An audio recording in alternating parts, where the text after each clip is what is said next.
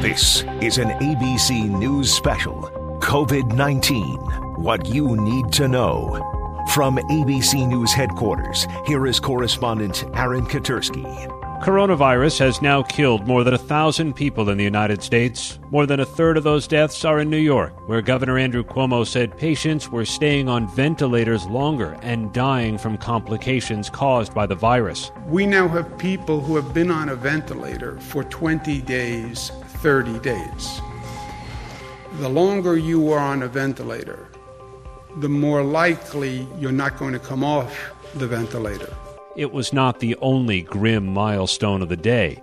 There's the first data point on the economic toll of the pandemic. More than three million Americans filed claims for unemployment benefits last week, as if everyone in the entire city of Chicago was suddenly laid off. This explosion of first-time claims for unemployment benefits topping three million really does demonstrate the toll that these unprecedented efforts to contain the deadly outbreak take on the job market. Uh, this record number of claims is shocking, but it's not totally surprising. For days now, we've heard how state systems were overwhelmed by the rush to file claims for unemployment benefits as people were thrown out of work. Behind all of those numbers are people. There is also hope for a possible treatment. Doctors at Mount Sinai here in New York are studying antibodies from patients who have had the virus and recovered. So we've asked Doctor Angela Baldwin to join us from the A B C News Medical Unit. She's a resident physician at Montefiore Medical Center. What's the hope here, and how does it work? They're using convalescent plasma, which is when you take the plasma from someone who has recovered from COVID nineteen, and that plasma contains antibodies that the person made against the virus. And then this plasma with the antibodies to the virus are given to a person who's sick with COVID nineteen as a treatment. Um, but this is actually not a new concept. Uh, convalescent plasma has been used to treat SARS, uh, Ebola, MERS, or the Middle Eastern Respiratory Syndrome. So uh, it's absolutely it's a great idea that uh, you know Mount Sinai is, is starting to, to engage in this. Can anyone participate? Patients can participate in clinical trials in order to obtain access to convalescent plasma, but um, it's not necessarily readily available to all patients in potential need, because not everybody has the ability or the access to uh, sign up for these trials right away.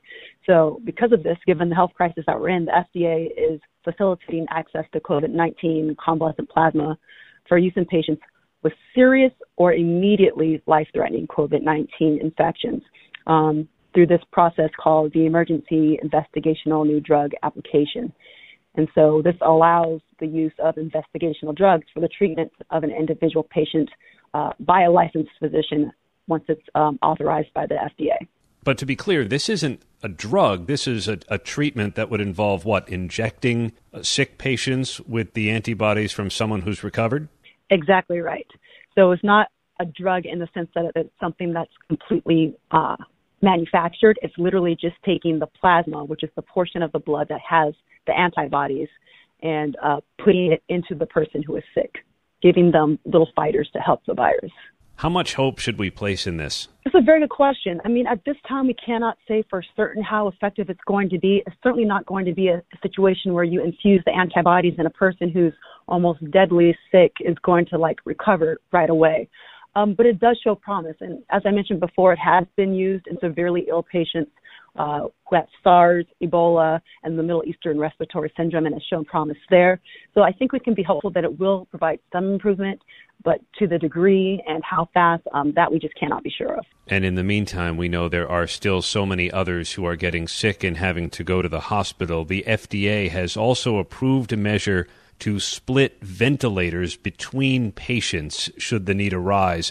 Governor Andrew Cuomo today said that wasn't ideal, but it's workable. What does that involve? That's taking a ventilator that is usually only used for one person and doing this kind of configuration with the tubes and, and splitting it.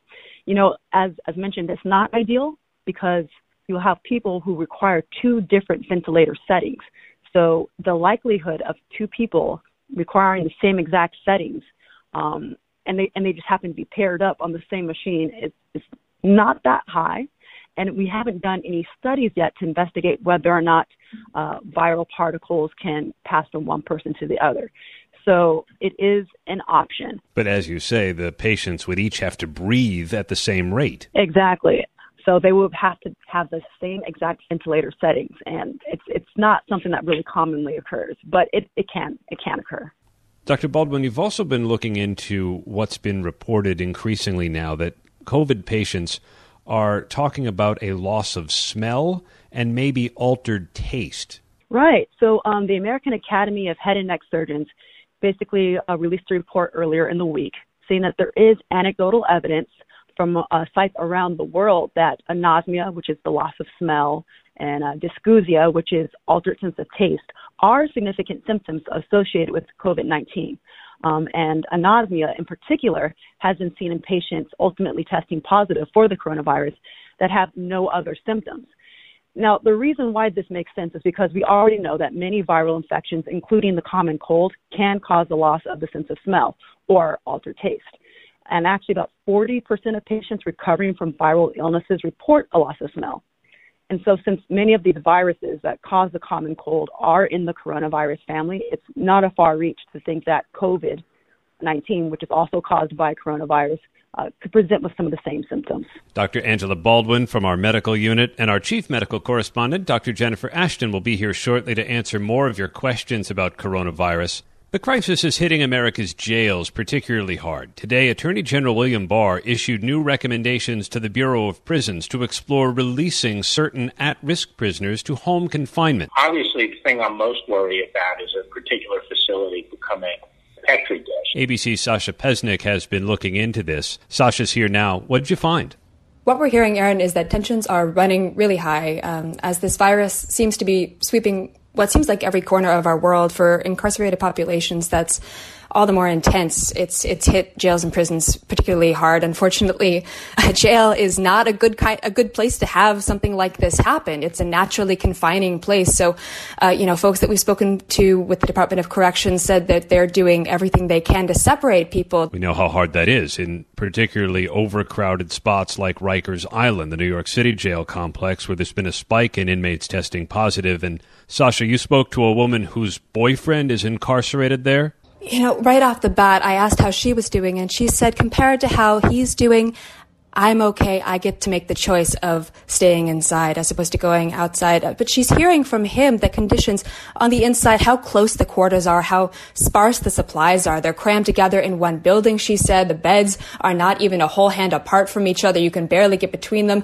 She says that at one point he was sleeping right next to someone who ended up testing positive. When they were transferring them to another facility, he ended up being handcuffed to someone who ended up testing positive. It's a really nerve-wracking situation for anyone. New York City has already released two hundred low-level nonviolent offenders, and this woman you spoke to, her boyfriend only has a couple of months left on a sentence? That's right. For people who are deemed not a threat to society, they're saying, you know what, we got to get these folks out as soon as possible to stem the spread. And he actually only has a couple months left on his sentence, and he has been on that list to get out even sooner than that. Uh, but the issue is that there's such a backlog of paperwork. There's such an influx of, of people to process here that it's, it's even that is getting delayed at this point. Now, we're not using the names of the inmate or his girlfriend, but she did give us permission to let you hear her voice as she said something stark. People who have less than two months left now possibly could have like a death sentence if they catch this thing.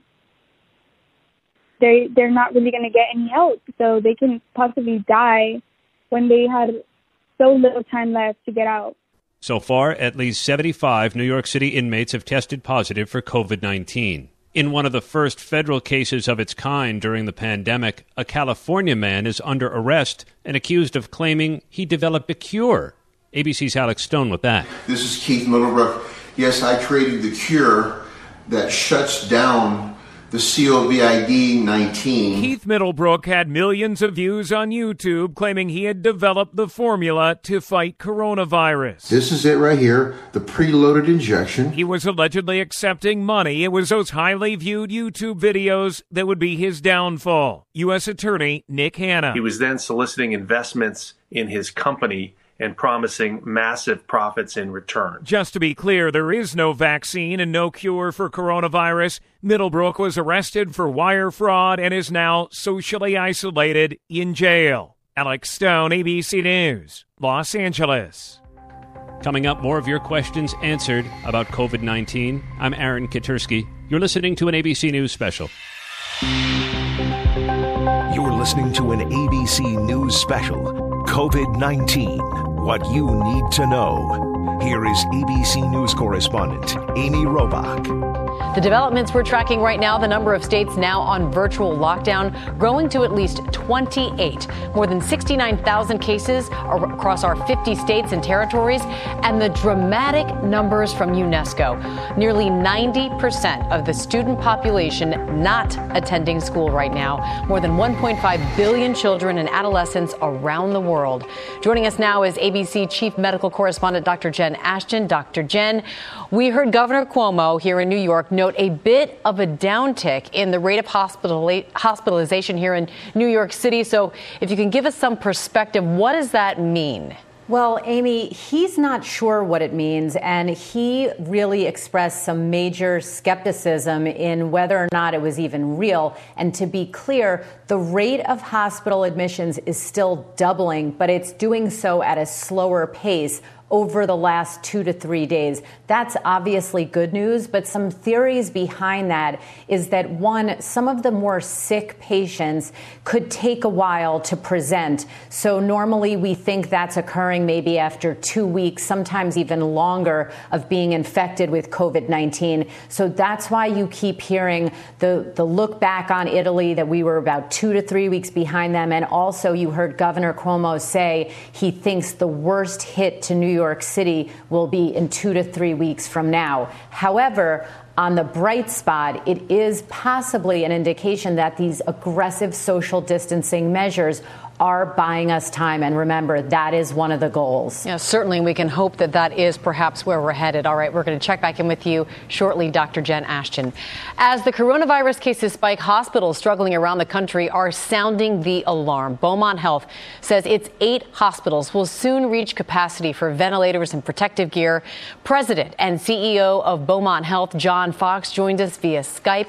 John, thanks so much for being with us now. And Beaumont Health, Michigan's largest healthcare system. We mentioned you have eight hospitals. What are the numbers as far as COVID nineteen cases look like right now at your facilities?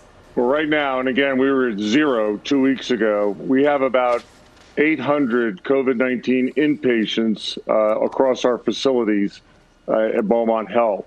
We're also treating a lot on an outpatient basis uh, who are quarantined at home. So it's definitely accelerating.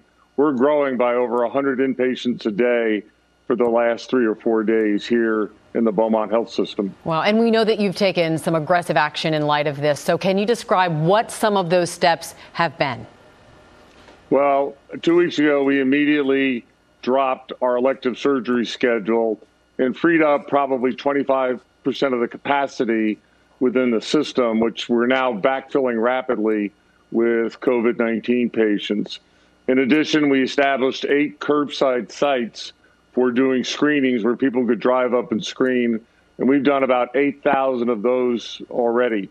We also established a Beaumont COVID nineteen hotline for people to call in and talk to nurses and others on a screening basis about whether they have potentially the virus or not. We've had over forty thousand calls on that.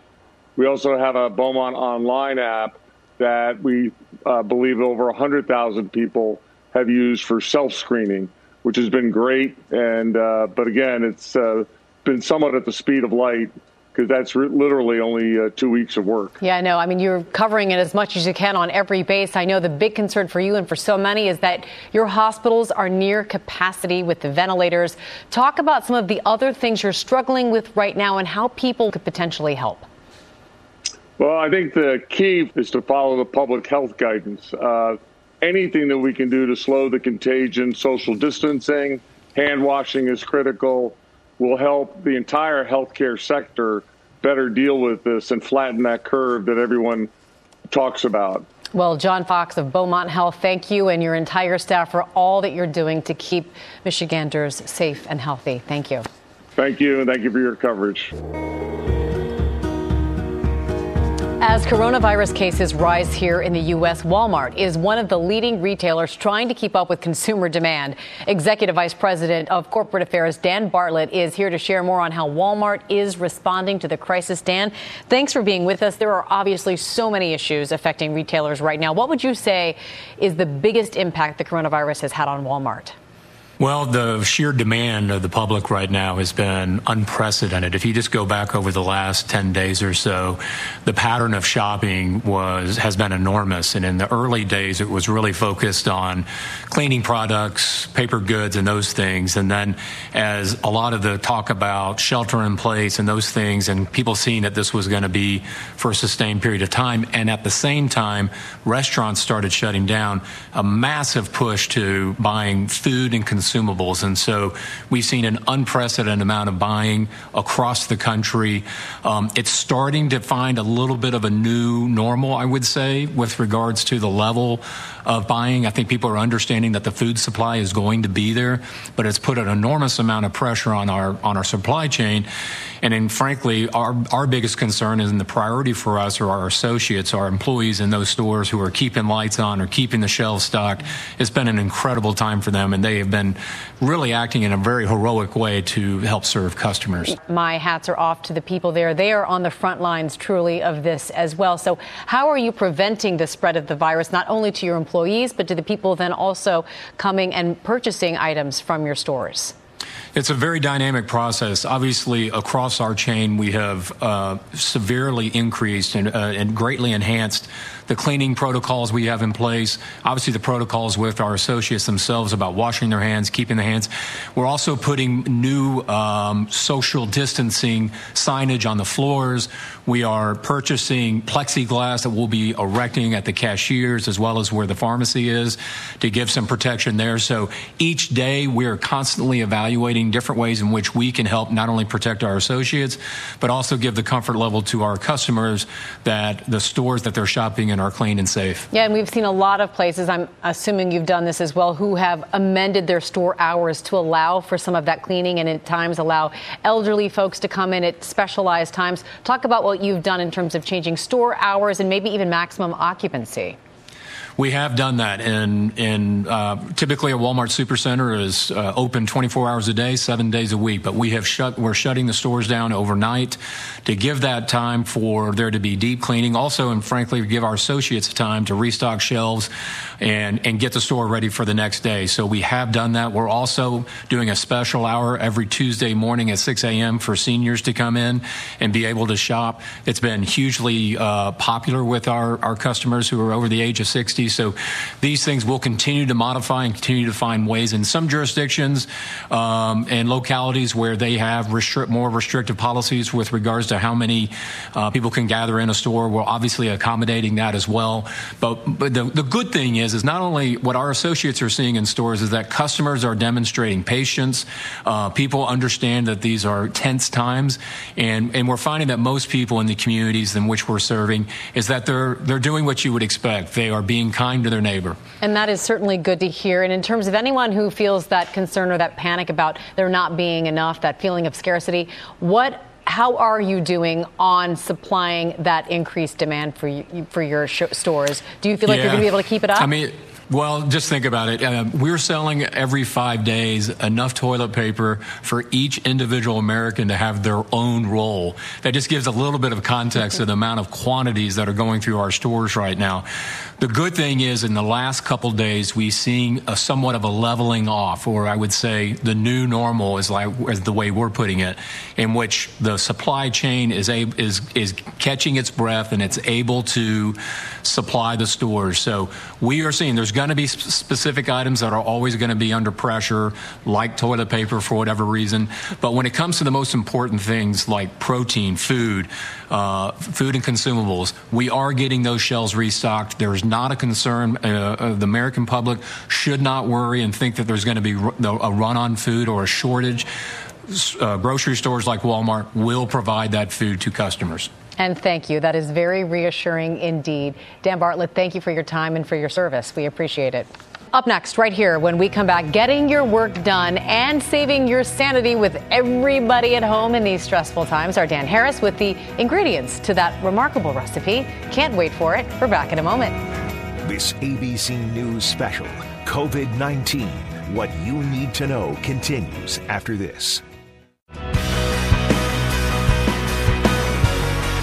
You're listening to an A B C News special, COVID nineteen, what you need to know. Once again, here is A B C News correspondent Amy Robach. Amidst the pandemic, tens of millions of us are now trying to work from home, but as we all know, this can be incredibly tricky, especially if you're locked down with your family. You might love them, but they're not always easy to work with. A B C's Dan Harris has some thoughts on how we can actually get some work done and maintain yeah. our sanity in these circumstances. I've been looking into putting my child up for adoption. It hasn't It hasn't worked, worked yet? No. Well, and actually, how are you managing to get things done while you're living with your family, especially when you have young ones around? Look, let's be honest about it. It's difficult to work at home. I mean, we, I live in New York City in a small apartment, and there are a bunch of us in there, and I don't think we should sugarcoat it, although I have been able to get a, de- a decent amount done with some of the tips I'm going to share with you. All right, today. Yeah, you've got some tips. Let's go through them. The first one is set boundaries. Okay, so I've been talking to a lot of experts about this. It is really important to have a very clear schedule around the house so everybody knows what they're doing when, and then clear boundaries. You might be able to carve out a corner. It depends how large your living space is, but if you don't have a large one, I don't, you got to carve out a corner of the living room, as I've done, and said, this is daddy's area. You cannot invade my space during these hours. He sometimes listens to that. Sometimes. Yes. And sometimes it's better than never, right? Yes. Uh, second tip, limit distractions. Okay, so it's distracting enough to have your family around. Let's try to limit distractions like email and social media and YouTube when we're doing something where we need to be focused. There are a whole series of apps that you can download that will help you do this. The other thing is just turn the notifications off on right. your phone and your computer. That certainly helps because, you know, there are enough memes. You can watch them later, right? Yes. Third tip, I like this one. Give yourself a break. It's this is the most important tip I'm going to give you because you're unless you're a saint, you're gonna lose your temper. You're gonna get distracted. It's just we have to accept that that's we're in a new normal that is really deeply abnormal. And I think giving yourself a break is the only way to survive yeah. here. Also, maybe even given giving the other people in your home a break. I've been working on that as well. Yes, I mean I think it's incredibly important, right? Because you need to understand they're just they're living through the same thing yep. you're living through. And there, I heard a great expression from a uh, from a meditation teacher the other day. When you're fighting with your partner, it's like you're both pulling on a rope. Sometimes you got to drop the rope. Yeah, exactly. I agree with that. Fourth tip, unsurprising for a guy who writes books for a living about meditation, you say to meditate. Yeah, well, there's a lot of, I, obviously I say this because I've invested a bunch of time evangelizing on behalf of this practice, but there's a lot of science to show that this can help in exactly the ways we need help right now. It can help you focus. It's been shown to change the parts of the brain that are associated with attention regulation. It can help you stay calm. It's been shown to change the parts of the brain associated with stress. This is what we need right now. You don't have to, it's not, you don't have to join a group. You don't have to mm-hmm. wear special outfits. You don't have to sit in a funny position. This is a simple, scientifically validated, secular exercise for the brain. I love it. Dan Harris, as always, thank, thank you, you for coming Appreciate out of uh, seclusion and joining us here Anytime. in the studio. And we're joined now by Doctor Jen Ashton, who has even more answers to some of your great questions we've been receiving about the COVID nineteen virus. So, Doctor Jen, we'll start with the first one. Given the shortage, I'm conflicted about masks. We've been told only to wear one if you're coughing or feeling ill. Should we all be wearing masks if we go outside? Well, according to the C D C, Amy, the answer is no. Um, if they were to change that guideline for the average American, I will be the first to shout the news. But really, those masks are critically needed in hospital settings to protect healthcare workers. And the regular surgical masks, of course, are put on people who are actively sick, coughing and sneezing. All right, we'll move on to the next question. Does the test for COVID nineteen only test positive for the active viral disease, or can it also test positive if you have had the virus and you have developed the antibodies? Great question. The answer is the one that's going around right now, the test that is in circulation, only checks for active infection. Mm-hmm. However, hopefully very, very soon, in the next couple of weeks maybe even, uh, the F D A will approve the serology test. That's to look for antibodies so we know who has been exposed and do they have immunity. But again, sometimes it takes a while for our bodies to develop those antibodies after we've had a viral infection. So there's still a lot we don't know, but th- that test will be so yes. important. Yes, it certainly will. Uh, this next question is one I've asked myself. Should you sanitize the handles of the bags of groceries, supplies, or the food you had delivered? I'm even saying, you know, the food you picked up at the grocery store. Listen, there's no question that if the food handler or the delivery person uh, is sick and they touch your bag and you touch the bag and then touch your face, yes, you can get mm. sick. So you don't need to really sanitize the bag. But as soon as you bring anything into your home, whether it's something that's delivered or something that you purchase, wash your hands. We can't say that enough. It's really important. Okay. And our next question, with many of us being self-quarantined without a test, how accurate are the numbers being reported of who may or may not have the virus? Not that accurate. And we've been saying from the beginning, you know, the, this case count is only as good as the denominator. So we need to know how many people have been exposed, how many are infected. And in order to do that, we need to test millions and millions of people. We're not there yet. So we have to take these numbers with a grain of salt, knowing that they are likely considerably higher. And we also have to look for the number recovered, which is difficult to report because we don't know how many people have been truly infected. Yeah, I mean, in so many people are sick for a number of reasons. That's just a, you know, a typical day in March. So this next question is pretty interesting mm-hmm. because they ask, how does telemedicine work and what are the best sites or apps to use? Telemedicine is seeing a massive boom right now, and I think it couldn't have come at a better time because a lot of times patients or people can interact with their healthcare provider, even one that they might not know um, previously, and a lot can be determined with a telemedicine consult or just a straight phone call. So ask your provider if you have one, whether they're shifting to telemedicine, because a lot of the insurance requirements and regulations have been waived in the setting of this national emergency. And if you don't have a provider, a lot of the major medical centers have this on their site so that patients who think they may be sick, either with COVID nineteen or with anything else that normally happens on a daily basis, can interact with a healthcare professional. Yeah, that certainly keeps things much, much, much safer. All right, our next question. This is interesting. Although it is not thought that pets can transmit the virus, is it possible for the virus to transfer from human to human on the animal's fur through petting? Great question. We don't know yet because, of course, no one has discovered that or even studied it. But what they have reported in a couple of case reports is in pets whose owners have been sick with COVID nineteen, that the pets have been found to have the coronavirus in their nose and mouth, probably from picking it up via contact. So, of course, you want to be careful. We love our pets, but now's probably not the best time if you live with other people to have your pet, you know, kissing you in the face or, right. you know. Doctor Jen, we appreciate it as always. Thank you. And if you have your questions for Doctor Jen Ashton, you, you can send them to her on her Instagram at Doctor J Ashton. This A B C News special continues after this. You're listening to an A B C News special, COVID nineteen, What You Need to Know. Once again, here is A B C News correspondent Amy Robach. Well, it is such a stressful time for all of us, and so many of us are struggling. But for those with serious addictions, alcohol, drugs, food, times of crisis and isolation are even more dangerous. And here to talk with us about this is addiction specialist and creator of the Beacon program here in New York, Molly Carmel. Thank you so much for being with us, Molly. And as an addiction specialist, tell us what is going on, what you're seeing during this time of quarantine. Yeah, yeah. So, you know, it's an anxiety-provoking time for anybody and for people who are struggling with addictions or even recovering from addictions. This time of uncertainty, the increase in disconnection, disruption of schedule, change in environment, and frankly, the glorification of addiction right now. Scrolling my Instagram feed, it's like a binge culture, drink culture.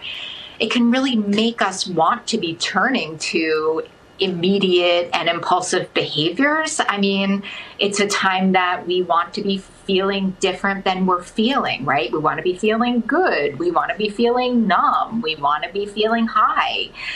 So cue these addictive behaviors for people who struggle, um, who struggle with them. These are very familiar patterns that can be easy to go back to: alcohol, drugs, overeating, gambling, shopping, sex, you name it. So what are your tips for those who are at home struggling? You say the first thing you should do is be flexible. Absolutely. As a therapist, all I'm hearing is like, it doesn't feel the same. My workouts don't feel the same. The therapy doesn't feel the same. And the truth is, it's not the same. But these days, I think we have to say that something is better than nothing. And so getting our heads wrapped around this being new, and this, we have to find a way to make this new life okay and reasonable for us. Yeah, the next one you say is get off your devices.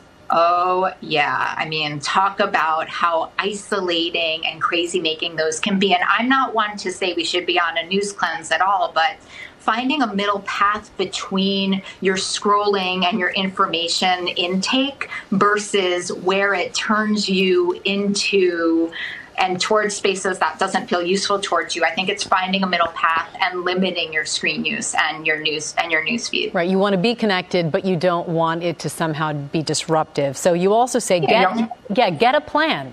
Absolutely. And I think that this is one of the more common suggestions right now, is to get a plan. But I think that, you know, certainly in addiction, we thrive on schedule. And I think there are things that people are overlooking. So scheduling our meals, scheduling our showering, and I actually think scheduling our connection. You know, the opposite of addiction is connection, and we can get isolated so quickly. Our minds can become a really dangerous neighborhood. And so I'm actually saying to schedule reaching out to three people a day, you know, and by the way, it helps other people too. I know when I've been getting phone calls, I've been like, oh, I'm so glad to not think about myself today. You know what I mean? Yeah, no, I think that's a great, great advice. And the next one you say is to be mindful. Yeah. I mean, the thing is, like, we have a little bit of spare time, maybe not all the parents out there, but, you know, it's uh, meditation and mindfulness. It's a, it's a biologically based intervention. It actually helps us to manage our anxiety, like Dan Harris was saying. And so what a wonderful time to pick up a practice, and not necessarily sitting quietly, but getting focused. There's so many ways that we can be managing our anxiety, working on our neuro pathways, and, you know, feeling, I mean, we're certainly not going to be feeling exactly the way we felt a few months ago, but we can be doing better than we're doing and feeling better than we're feeling. It's certainly somewhat of a solvable problem. Yeah, we have that, that power within. Molly Carmel, thanks so much for joining us. Thank you. As the need for social distancing intensifies, so many people are turning to video conferencing for things like work, education, social, socializing, and more. Joining us now to talk us through the impact of this increased traffic is Zoom's Chief Marketing Officer, Janine Pelosi. And Janine, thanks for talking with us. For people who've been living under a rock and aren't familiar with Zoom at this point, explain what it is and how it differs from other video conferencing platforms.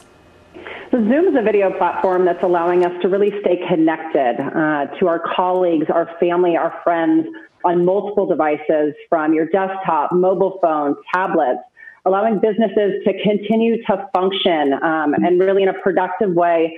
And frankly, students across the globe continuing their education during these difficult times. Yeah, and I mean, short term, obviously, we're seeing the huge benefit of this. But what do you believe the long term impact will be? What will this pandemic have had on telecommuting as a whole? Well, you know, so it's like what we do know is the world is not going to be the same as it was a couple of months ago. And where that actually levels out, none of us really know. Um, but things like working remotely, telemedicine, um, using video to communicate, whether it is with your uh, your colleagues or something in your family, that's not going to go away. So I think the point is that it's really going to speed up the adoption of these kinds of technologies. Zoom's Janine Pelosi, thanks for helping us all stay connected, and thanks for being with us today. When we come back, they may call themselves invisible hands, but their impact is very clear for all of us to see. The generous young army hard at work. We'll be back in just a moment. This A B C News special continues after this. You're listening to an A B C News special, COVID nineteen, What You Need to Know. Once again, here is A B C News correspondent Amy Robach. Those looking for assistance during these challenging times are finding helping hands in the twenty-somethings who created an organization called Invisible Hands. The group rallies volunteers to deliver food, medicine, and other supplies for people who are vulnerable in the coronavirus pandemic. And joining us now is co-founder Liam Elkind. Thanks so much for being with us. And I know it's important to, to talk about how in this world of social distancing, you all are keeping your distance and yet still providing so much needed support. Tell us how you're doing this. Yeah, no, it's a great question. So basically, we're just a group of grassroots organizers who came together and recognized the need in this community for safe, free deliveries to people who are most in need right now. So we're a group of almost eight thousand, you know, mostly young, healthy people, uh, just making deliveries, grocery deliveries, prescription deliveries, whatever it is that people need, and, and making those social connections on the way with while keeping our distance, of course. So we make sure to practice all kinds of sanitary guidelines as recommended by the C D C, while also engaging and being able to get people what they need. Yeah, we've been checking in with you over these this past week. How has business ramped up, so to speak? Give us a sense of how many people you're helping right now.